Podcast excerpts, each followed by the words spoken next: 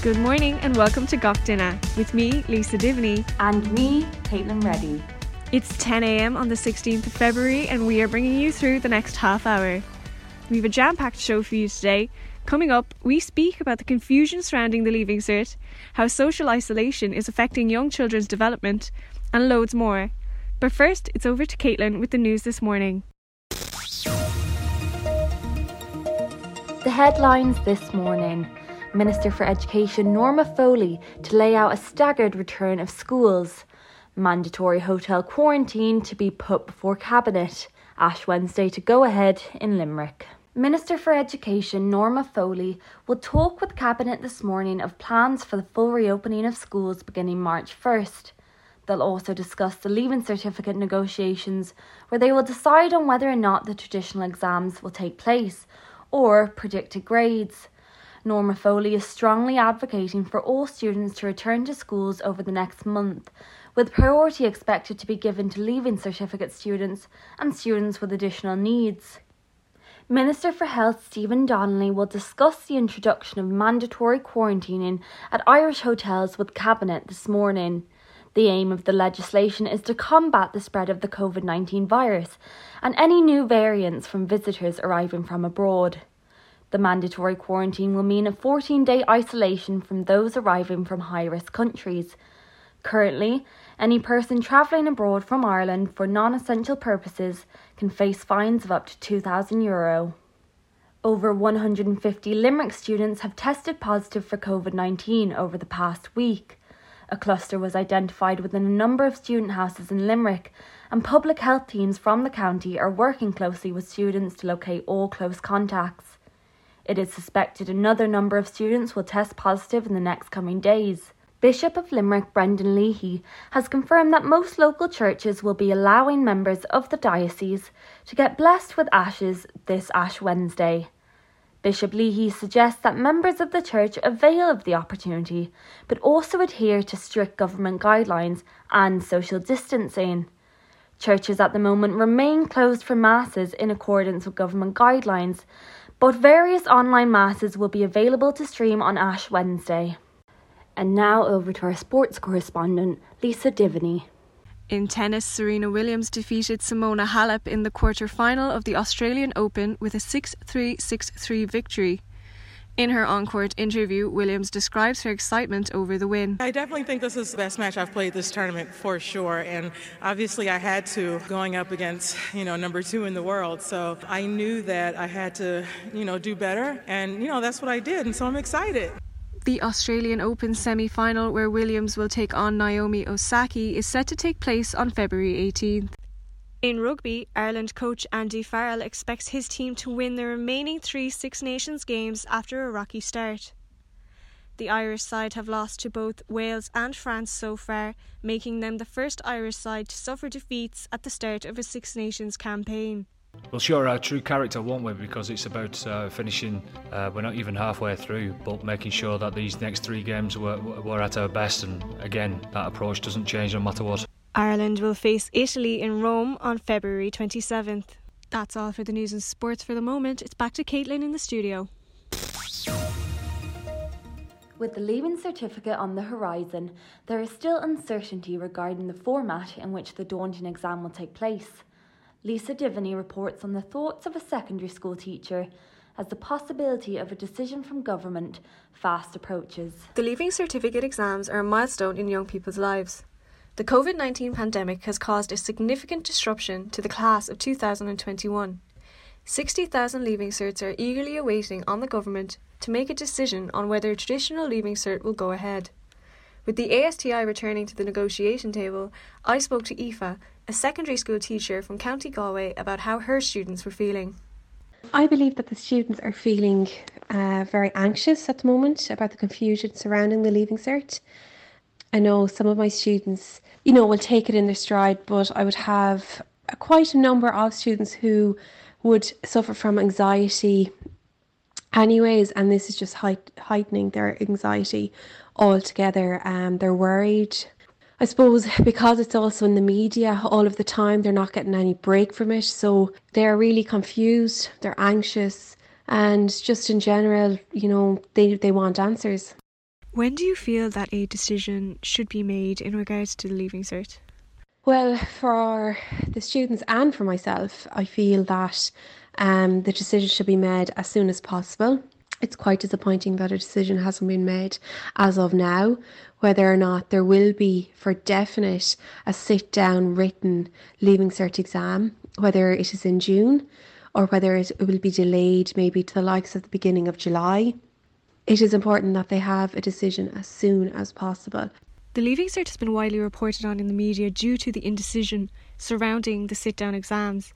How would you recommend students deal with the stress and anxiety surrounding the Leaving Cert at the moment? We're facing into a midterm now. So I think it's very important that students, you know, take that break. Um, even if it's just from, you know, listening to the news all of the time where they're talking about it more or less every single night now. Um, and take a break as well from their studies. You know, online teaching is extremely severe on them. It's not the same. So they are you know, kind of suffering, I suppose, a lot at the moment. So a decision has to be made as soon as possible for the sake of them. Um, it's just the uncertainty of it all and the unknown. I spoke to some Leaving Cert students about how they are feeling. The general consensus they do not want a traditional Leaving Cert. For me personally, I think the Leaving Cert should not go ahead because we've missed a significant amount of time between fifth year and Leaving Cert altogether, I think it's around 39% of time we've been out and doing online schooling, and it's completely different being away from school and not being in a classroom. I struggle just being at home because there's so many distractions that you can't concentrate on things as much as you would be able to in school. As a Leaving Cert student, I don't think that a traditional Leaving Cert should go ahead. Firstly, we've missed more school than last year's Leaving Certs did, and they received predicted grades. It doesn't feel fair that we have to go through all of that and we haven't had even one solid school year.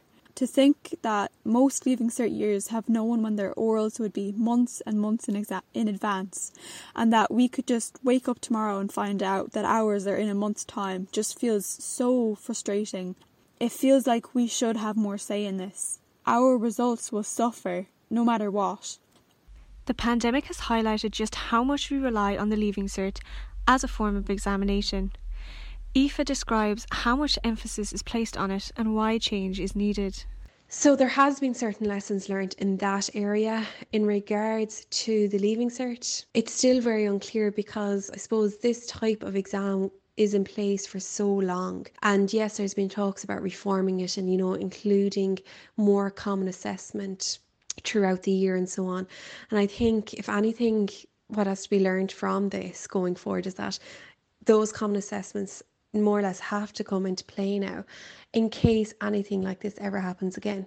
Over 70s have been feeling the effects of social isolation since Ireland first entered lockdown almost a year ago. They were asked to cocoon from society in order to keep safe.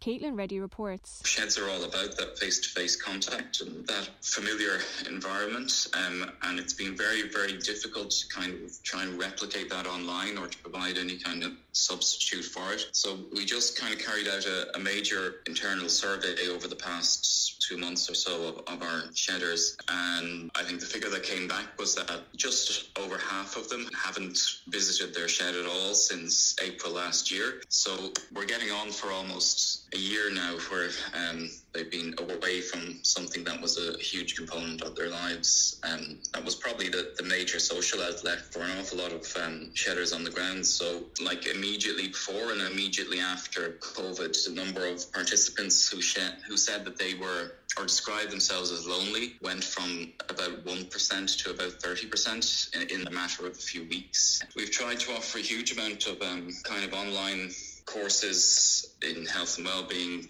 mindfulness, mental health workshops. Um, people I'm really concerned about are the ones who don't have you know, technologically um, the, the capacity or the ability or the, or the familiarity or level of comfort to engage online. I then spoke with 85 year old Paula Gordon. Paula is living alone and is feeling the effects of isolation. She talks of how she copes with loneliness and offers suggestions of what might help the elderly community during this time. Mentally, for a lot of people, it's not good at all. And there's nothing in the house for them to do. Um, so instead of cocooning, they could meet for exercise, still socially distancing, in a hall, uh, you know, two or three times a week, maybe. Uh, organized classes. It w- would take care of that. And they wouldn't be in the house, just in a hall somewhere. I, I really don't think that cocooning is good for, for anybody's health. Um, you know, we need to be outdoors. It it can cause depression from lack of company. Um, old people need something to keep them occupied. Really, uh, it's it's it's a sad time. After the break, we'll hear from Enya McIntyre about how young children are dealing with social isolation we will also hear from Conor Clohessy about how the lack of social life is affecting college students. Social isolation has affected everyone in different ways. Young children have their own way of coping with the chaos that the pandemic has brought upon their lives. Enya McIntyre catches up with parents and experts to find out how Ireland's youngest are getting on. Children who attend childcare are amongst the youngest of those affected by the COVID 19 global pandemic. Restrictions preventing children from socialising with other children raise serious questions about the long lasting impact it will have on their development. Childcare facilities remain open for children with parents in essential work. However, they run at a far lower capacity than usual. Limerick Childcare Committee, starting small, standing tall, are currently still open but on a third of their regular capacity.